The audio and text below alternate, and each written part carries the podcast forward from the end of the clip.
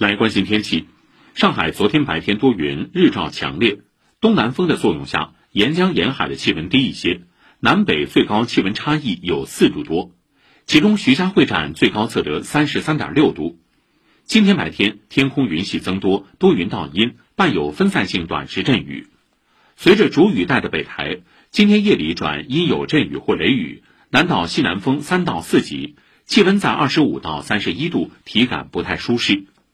下周二之前，申城都将以阴有阵雨或雷雨的天气为主，热度将会下降。预计下周初的最高气温在二十八到二十九度。